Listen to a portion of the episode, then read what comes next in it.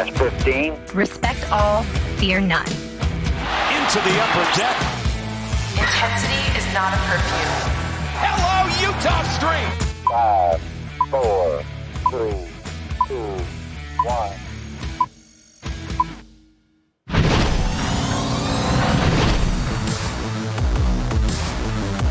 From inside our two bedroom apartment in downtown Baltimore, it is the MASN All Access podcast. Paul Mancano, Brendan Mortensen here with you as always. Going to talk about some uh, sophomore slumps on this podcast, in particular with the Orioles. But Brendan, how was your sophomore slump? Which which was worse, your sophomore slump or your senior slide? Ooh, that's a great question. Well, if you're talking college, Yeah. my senior slide would include getting sent home from college early because of coronavirus. So I would say that that one was Because probably expelled. Like- right. Yes, Probably Um, using magic outside the school. Yeah. Yeah, you know how it is. Uh, so I would say that the the senior slide was probably a little bit worse for me in that case. How about GPA wise? GPA wise, I think my sophomore slump was worse. Was it? I think so. Yeah. But you had to have done pretty well as a freshman for there to be a sophomore slump. No, I think it was actually the opposite. I think my freshman year was the worst one, and then I and I slowly GPA got a little bit really? better. Yeah, Wow. yeah. I came in cold. I set my expectations really low, mm-hmm. and then I just there was nowhere to go but up. That's wow. That's a, certainly a way to do it. Right? Uh, my senior slide was pretty bad. Yeah. Yeah. And are we talking high school senior slide or Both. college? Both. Very Both. much both. Okay. Uh, yeah. And uh, in high school in particular, I probably told this story in the podcast how I turned in a paper about Shakespeare uh, three months late, I believe. That's that's a few months late. Yeah, after I had graduated, already had the Ooh. diploma, and uh, this is my final paper. Had to hand it in. Well, you probably should have done that a little bit earlier. Probably than you before, did. in theory, before graduation. But Yeah. my teacher loved me so much at that point. Weird flex. I'd had I'd had a lot of classes with this teacher. Okay. and uh, and then I like kind of forgot about this paper. It was a five page paper. It was like nothing to it. And Yeah. then uh, Well, I clearly there was something to I it. came back if in- it was such a I mental didn't block want to do it, and I came back in July for uh, like some kind of summer camp. And Yeah. I bumped into the teacher, and he was like, "Did you ever hand in that paper?" And I said, "I don't think I did." And he goes, "You gotta send me something, just something." So I wrote three of the five pages, sent it in, got a forty, which was just enough to pass. Well, your parents must have been so proud They're of that. thrilled. Yeah. And they love that I, I'm sure they love that I'm telling this story. I bet they the do. Podcast. I bet they do. Makes me look good, right? yeah. Right. What was your favorite uh, Kevin Brown non sequitur uh, story from over the week Ooh, on the on the broadcast? By the way, that's a great question. There are ooh, there are a lot to. I think it was probably the Icelandic yogurt. I would Yeah. have to go with. that was good stuff. Yeah. I don't think we give him enough, uh, Kevin enough crap for the puns that he makes. Because Oh, he was talking yeah. about Bob Dylan and was asking uh, Hall of Famer Jim Palmer about Bob Dylan, and he said the times they are a changeup, and it's like, you know, Kevin can get away with it because he's got those smooth baritone voice Yeah. sounds that he makes, but uh, you know, these are genuine dad jokes, They are. and we don't give him enough, you know, flack for it. But who doesn't love a good dad joke? Um, kids, Well, yeah. grow up. That's what I'm saying. Yeah. All right. Should we talk about these uh, sophomore slumps, Brendan? Because yeah, we is- probably should. that's the theme of the podcast. That was the term that uh, Mike Elias used yesterday. And currently, we're in uh, not the greatest of times in this 2021 season for the Baltimore Orioles. The team has lost nine in a row. They've lost 16 of their last 18. Pretty much since the John Means no hitter, things have kind of gone downhill. Um, and I think that the most disappointing part of the season so far has been the sophomore slumps, and in particular, Dean Kremer, Ryan Mountcastle, two guys that we thought would be carrying the team at this point, or at least be, you know, in conversation for most valuable Oriole, um, have not performed uh, up to our expectations from the outside.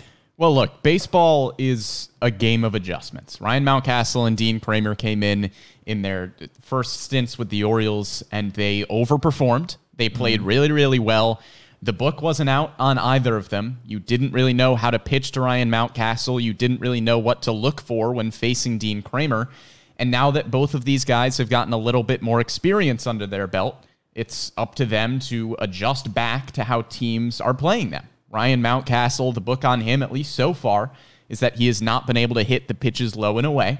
And so if he learns to do that, he's got to adjust to that style where people are pitching him. And Dean Kremer, he's got to adjust to a lot of things, it seems like, at the major league level. That's why he's optioned to AAA. Yeah, he was sent down to Norfolk yesterday after a rough start a couple days ago in Minnesota. Um, and look, I think there are a couple of different ways that you can look at this. I think that obviously the first time he was optioned down, it was simply to uh, give him uh, the work that he needed, considering he was going to get skipped over in the rotation based on the weird kind of schedule. This is not that. This is an option based on performance, and it's not like it's a punishment, so to speak, but it is a, you know, hopefully for Dean Kremer, a little bit of a wake up call, and it's a little bit, um, you know, it, it's sh- trying to get him to fix whatever is going wrong. In Mike Elias, we trust, and I've said that a lot on the podcast. I am in 90% disagreement with this move, and I think I am probably in the minority there because of Dean Kremer's numbers. But I'm going to explain why a little bit. Okay. He's 0 and 5 with a disagree. I'll say 6.87 that off the top. Yeah, Yeah. He's 0 and 5 with a 6.87 ERA in his 9 starts on the season and you can essentially break those 9 starts into 4 good starts and 5 not so good starts. In his 5 not so good starts, he goes 3 earned, 4 uh, excuse me, 3 innings or 4 innings in most of them and gives up 3 earned, 4 earned and 5 earned runs. However, two of those starts were against the Yankees, two of the bad starts. One of them was against the Boston Red Sox, and the other one was against the defending AL East champs, the Tampa Bay Rays. One of them, of course, was against the Seattle Mariners, who do not have a great lineup. He goes three innings, four earned against the Mariners. But that was his second start of the season. And the second time he faces the Mariners, he goes six innings, one earned. So he clearly learned something from that first start, comes back in his second start pitch as well. You can see a similar trend against the Yankees. He's faced the Yankees in three of his nine starts so far this season. So, one of the best lineups in all of baseball. His second start, he gets hit around. His third start against the Yankees, he goes five innings, gives up just two earned runs. His other two good starts come against Texas and another good one against Boston, five innings, three earned runs. So he is showing at least improvement against those better teams, I would say. And in his bad starts, four out of the five of them have been against really, really good lineups. And the fifth one was his second start of the season, and he came back against that same team later on in the year and goes six innings, one earned for his best start of the year. Okay. Yes, he has struggled against good lineups. But here's the thing that's the American League East. Right. And I think that you did purposefully omit some of his struggles along the way against not so great lineups. Second start of the season gives up four earned against Seattle in three innings. Right.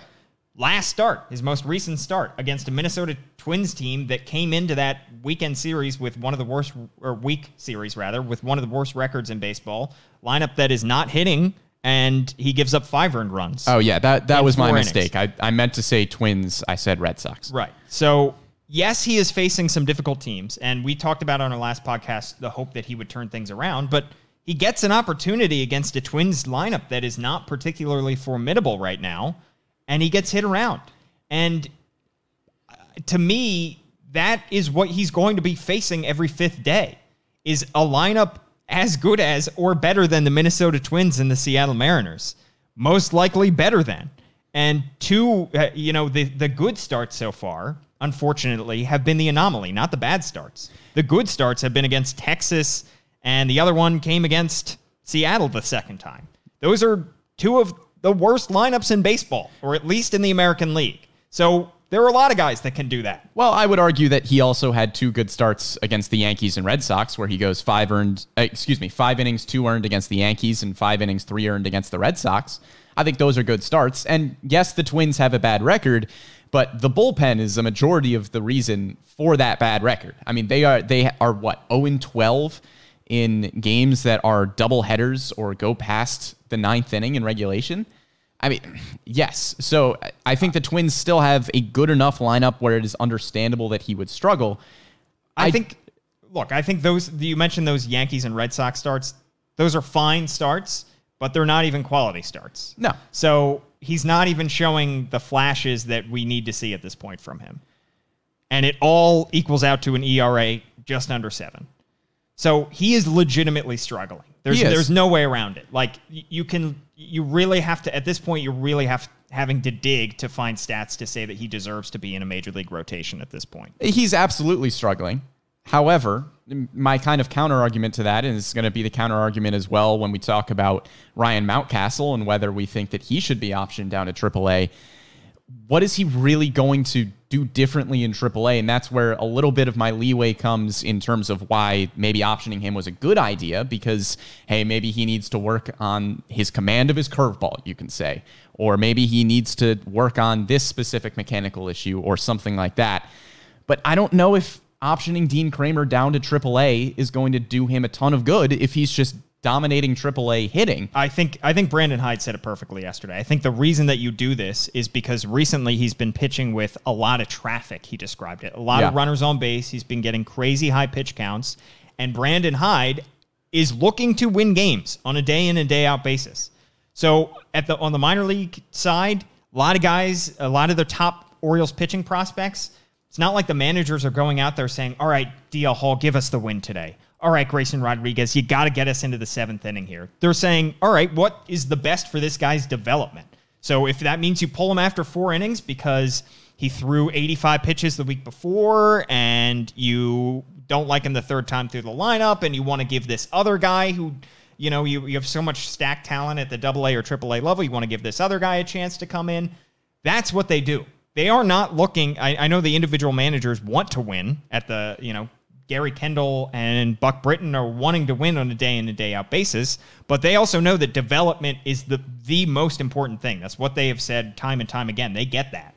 So that's what's different about the AAA level is that the focus is is just as not uh, just as much, if not more so, on development side. Meanwhile, for Brandon Hyde, he's giving Dean Kremer the ball, saying, "We need you to get into the sixth inning because our bullpen has been really taxed, and we can't do that to them, and we want to win a game." Like y- y- that is a much different mentality. And it's it's less pre- it's going down to the minors means less pressure on Dean Kremer. It means less traffic on the base paths, so that he's not having to worry about pitching out of the stretch and worrying about guys on base.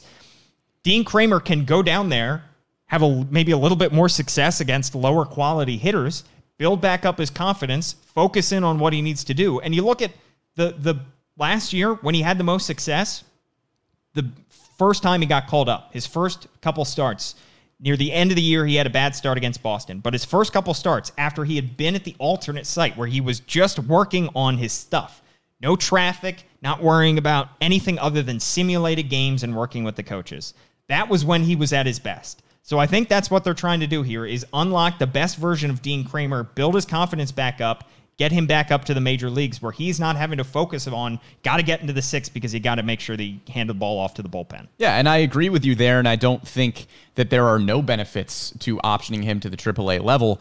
My thing with Kremer is that I think we have seen the stuff from him. We just need to see the consistency. Right. Right. We have seen that his stuff can play at the major league level, which is not very similar to somebody like Keegan Akin or Zac Lowther, who have come up to the major league level. And obviously, Zac Lowther will get more opportunities. Keegan Akin will get more opportunities. But Keegan Akin right now has a higher ERA this season than Dean Kremer does. Absolutely. Zac Lowther got destroyed in his first start against the Red Sox because I think that was way too early, in, at least in my opinion, to throw him against such a good lineup that early on. I Dean think- Kremer has flashed.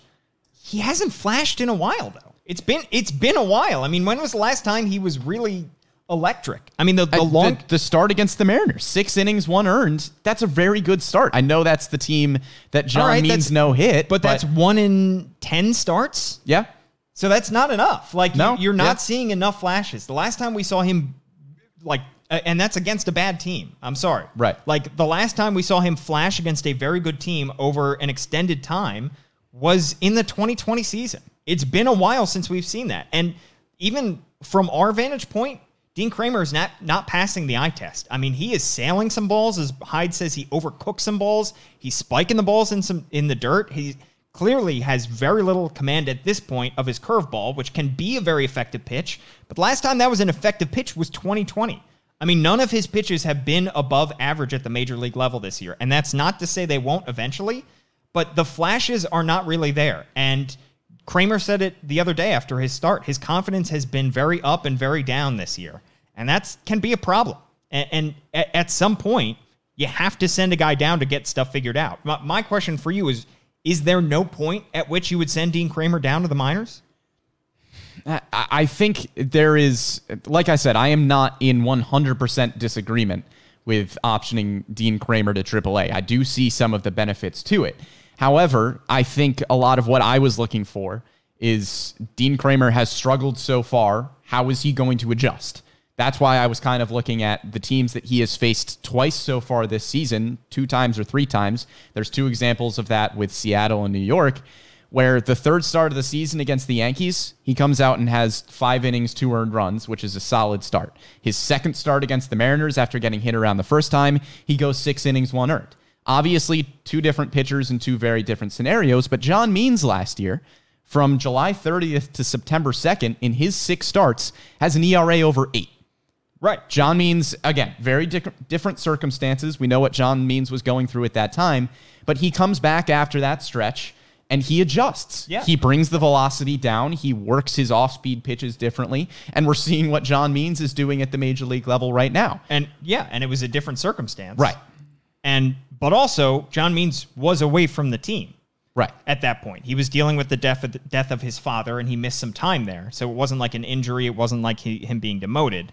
But what partly maybe helped John Means was being taking a step back from everything and looking at everything from a bird's eye view and saying, what can I fix? I think that the same thing could happen with Dean Kremer. And that's why I, I don't have, I don't want this to be mistaken for me not having faith in Dean Kremer being able to figure this out. I do think he will figure this out. I think he's going to come back maybe this season, late this season, maybe next year, and have it have everything figured out. So it happens, and, and that's the other point I want to make about sophomore slumps. Is it, just as with John Means, it can happen but sometimes it does take a little bit of a kick in the rear. Sometimes it, or sometimes it takes taking a step back. It's different for every guy, but to see him go out there every fifth day and get hit around by major league teams, it's not going to get any easier from here on out. It's just not. I know a lot of those starts have been against the Yankees and Red Sox. Guess what? The Rays and the Blue Jays are also in that division. The Orioles play them a lot in the coming months. Those are some pretty good lineups too. Yeah. So it's not going to get much easier at the major league level. It can get easier at the minor league level, and I think that's where he needs to figure some some stuff out. Yeah, teams have the book on Dean Kremer right now, and the question is how he is going to adjust back, and teams will go back and forth, and that's just kind of how the game works. I don't, I don't, think it's so much like they have the book on it. He's just not. He doesn't look good. Like he's right. he's missing pitches. His locations are not good. Like it's not yeah. like they.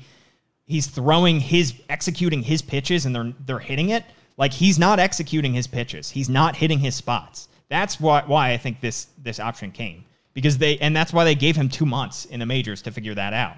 Because if he were hitting his spots and they're hitting it, then he's got to go back and say, all right, what am I really doing wrong? You know, I got to figure something out. That would be more concerning because then it's like, is his stuff even playable at the major league level? But this stuff, he's just missing. He's missing yeah. his spots and his command is not there. Well, and the other thing is too there aren't necessarily any starters that are pounding down the door for that rotation spot. I know there's guys like Bruce Zimmermann, Keegan Akin, who is going to take Dean Kremer's place in the rotation. Zac Lowther did not look good in his first start. Mike Baumann got hit around in his first start at AAA of the year.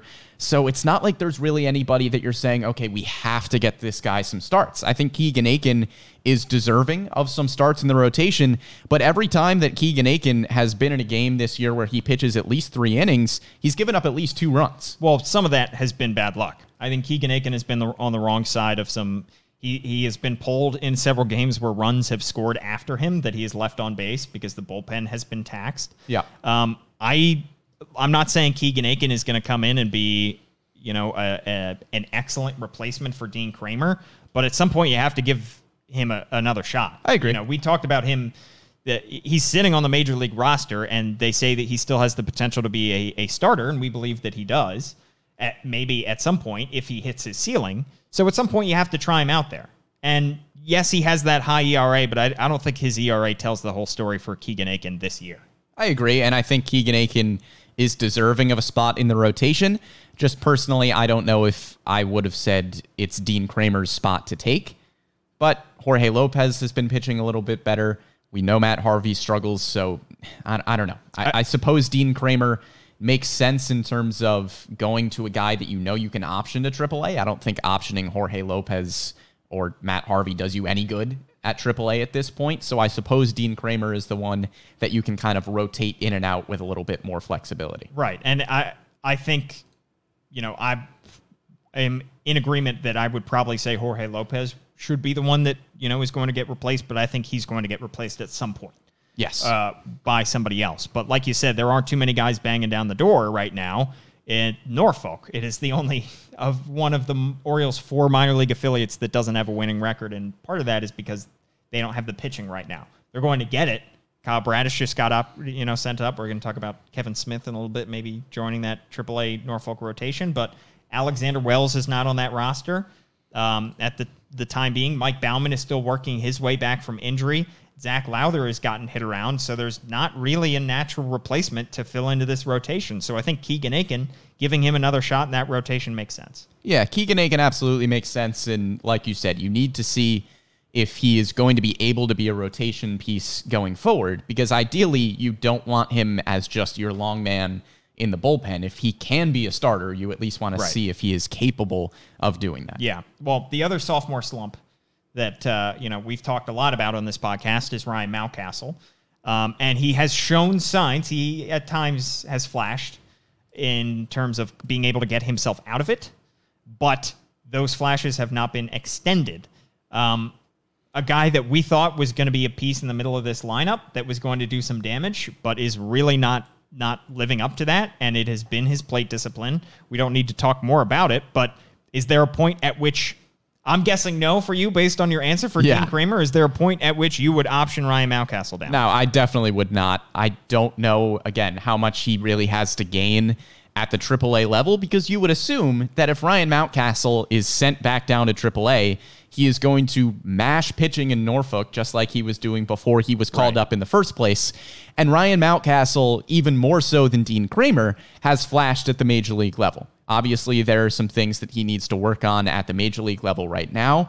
I mentioned before the low and away pitch. It's something that Aaron Judge really struggled with for his second year after his fantastic rookie season. It's just when pitchers are kind of getting the book on you and where you can't hit, it's the low and away sliders that he's really been getting killed with and those high fastballs that he just chases. Ryan Mountcastle sees a fastball at his eyes and he thinks it's going out, and a lot of the times he's swinging and missing right now. But no, I would keep Ryan Mountcastle at the major league level at this point. I think he just needs to adjust to major league pitching, and I don't think sending him down to adjust to minor league pitching does him a ton of good. I would agree there, especially because with Dean Kremer, it's a different story. I think in part because Dean Kremer got only four starts at the AAA level in his career. That's all he had before he got optioned earlier this season. He barely had any. the The only exposure he had to AAA Norfolk was when he got called up from Bowie near the end of the 2019 season. And in those four starts with Norfolk, he got hit around. He had an ERA well above eight.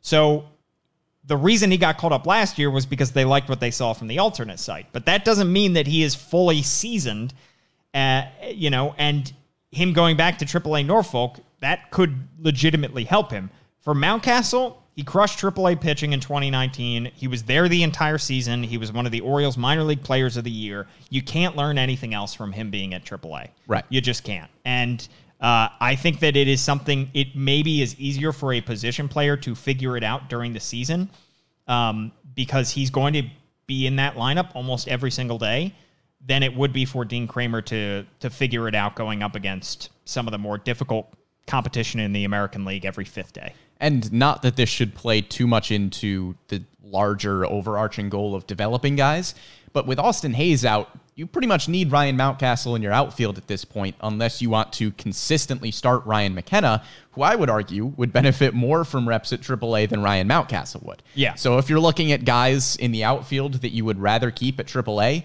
Ryan Mountcastle is probably at the end of the list. I think you want to keep Ryan Mountcastle at the majors, and he is improving a little bit. He's hitting 300 since May 15th. He's got two doubles and a home run during that stretch. He is obviously not where I think Orioles fans expected him to be, and he's probably not where he expected himself to be but he just needs to adjust to the major league hitting. And like you said, I don't think there's really anything he can learn at AAA at this point. And I don't think there's anything that the Orioles can learn about him at AAA. Yeah, and I think this is not something that we should be overly concerned about. Like you said, both with Kremer and with uh, Mountcastle, and the comparisons. I made the you made the comparison with John Means and Dean Kremer. John Means, literally sophomore slump. He was uh, had uh, you know rookie of the year consideration back in 2019. Was an All Star as a rookie. Second half of that year kind of struggles, but then in 2020 really gets hit around in his first few starts of his sophomore season. Figures something out in September. Has three starts in a row where he gives up only one run down the stretch, and in the month of September has a 2.48 ERA. So he turned it around. Trey Mancini, his first year, hits 24 homers, is a finalist for Rookie of the Year, hits 293. Looks like this guy could be a fixture in your lineup for years to come. Sophomore year, the entire Orioles lineup is struggling. It's 2018. Things are going downhill. He's going, he's really in his head. He's struggling. He hits 242 for the season, still hitting 24 homers, but he's trying to walk in the first half of the season. It's not really working. And it, he is so frustrated that he gets this text from his sister in this story that's been told by many reporters that says, You didn't come this far just to come this far. You still have somewhere to go. You still have something to unlock in yourself. Figure something out the second half of that season. After the All Star break, hits 276, hits more home runs per at bat. He figures something out. The same exact thing, I'm not saying it will, same exact thing could happen with Dean Kremer. Same exact thing could happen with Ryan Mountcastle. They're both hitting their sophomore slumps, just like the two best players on the current day Orioles in John Means and Trey Mancini, the best pitcher and the best hitter, both hit sophomore slumps. They figured it a way to get out of it, and they turned out to be very, very good players on the other side. The same thing could happen with Kremer and Mountcastle. Yeah, and the important part there is that both John Means and Trey Mancini had the stretch of flashing. And I think with Ryan Mountcastle and Dean Kremer, maybe Dean Kremer a little bit less so than John Means did in his rookie season, obviously making the All Star team that year.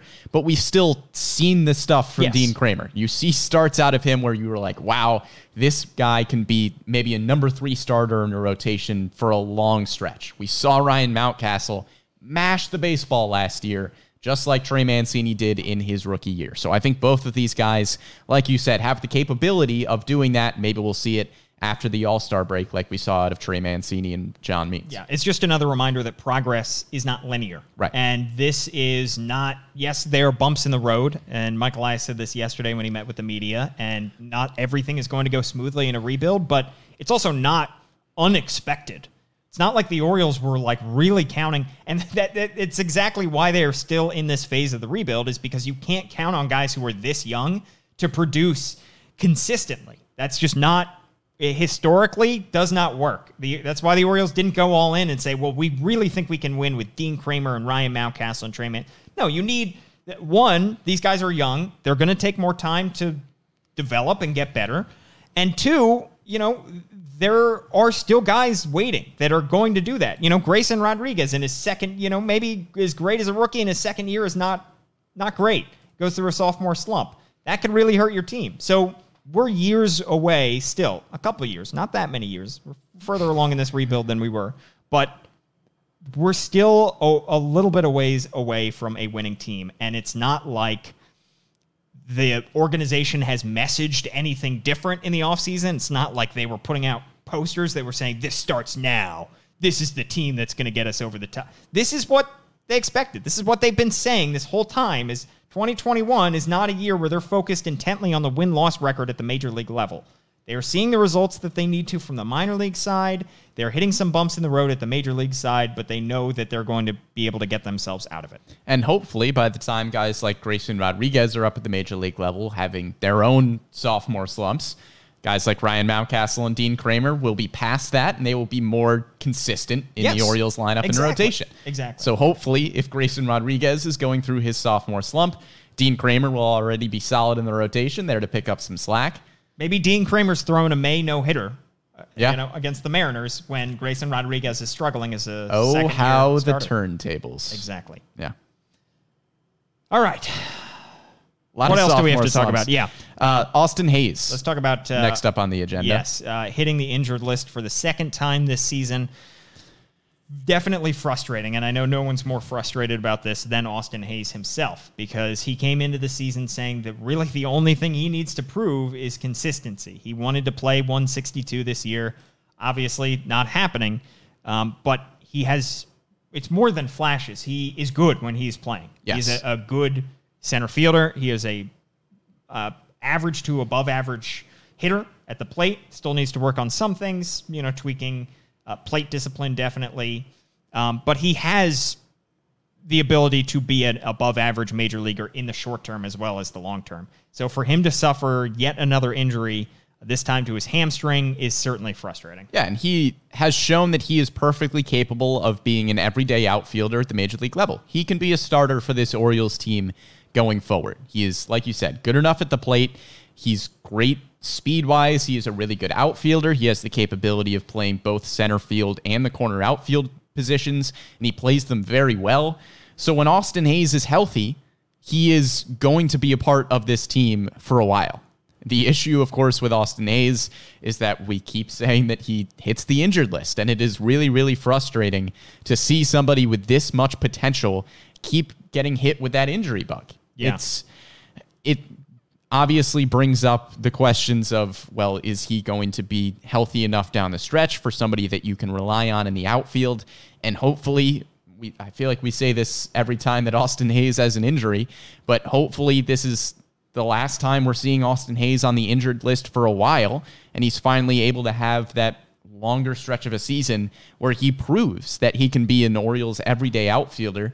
And unfortunately, we just haven't seen it yet. And luckily, the Orioles have some good outfield depth with guys like Ryan McKenna. Yusniel Diaz will be up soon. DJ Stewart is a good depth piece.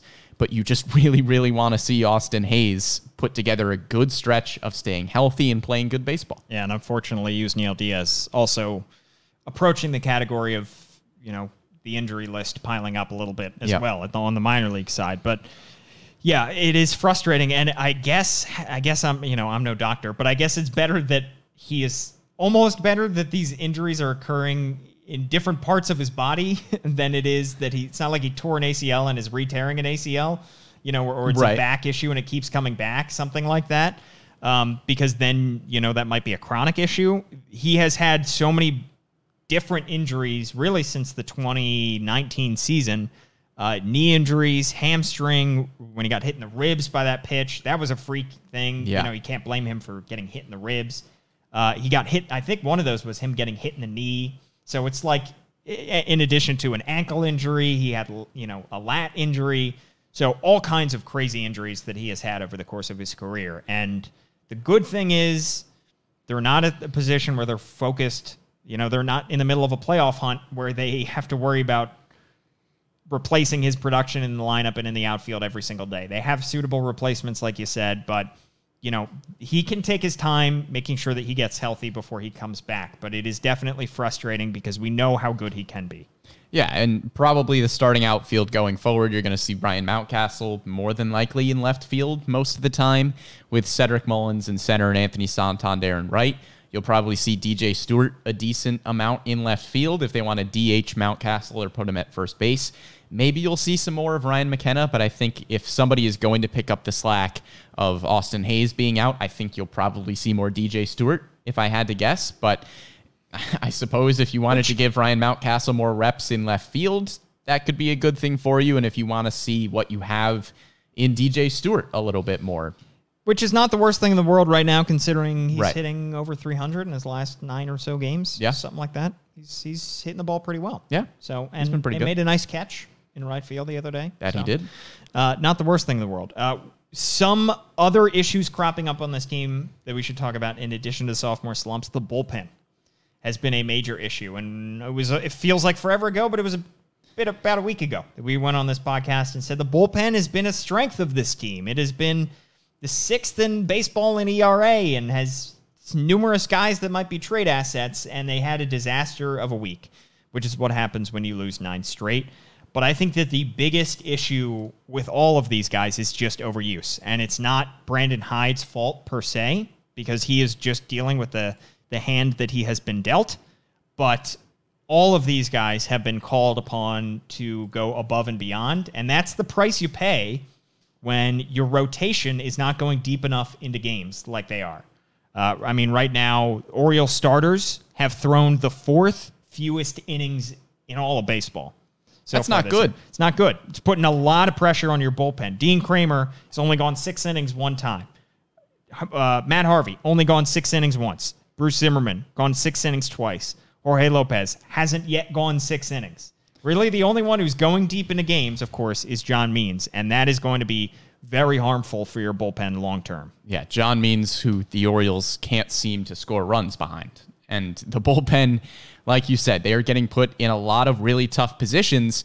And we have praised guys like Cesar Valdez on this podcast numerous times. And I think you should still be impressed with what you've gotten out of Cesar Valdez, despite a few bad outings, because you got him again for literally nothing. There was no expectation of Cesar Valdez being anything special in this Orioles bullpen.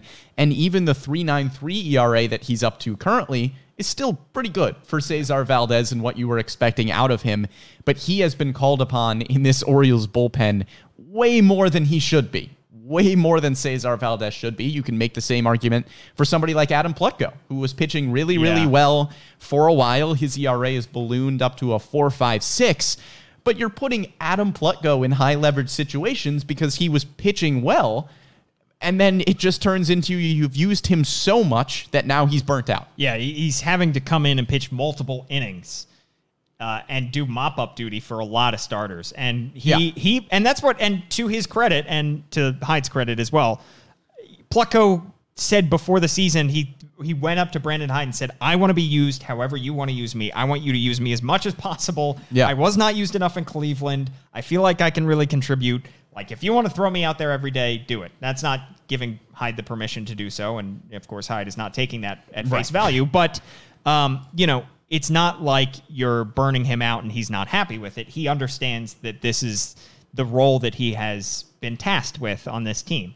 Um, the hope is that this is not going to persist and some of your starters will go deeper into games. And honestly, I think the biggest way that you can help this is just to churn the roster. The problem is there aren't too many guys down at the AAA level where you can churn that. And, you know, that part of it, I think, goes all the way back to the fact that you have a smaller minor league system than you have in years past. Um, and it's probably difficult to find guys who are just not on your 40 man to bring up. But there aren't too, there isn't too much churning that you can do to get some fresh arms in this bullpen. Yeah, and the bullpen specifically. We've talked about the Orioles' arms in terms of starting pitchers that could come up and compete. Guys like Zac Lowther, Mike Baumann.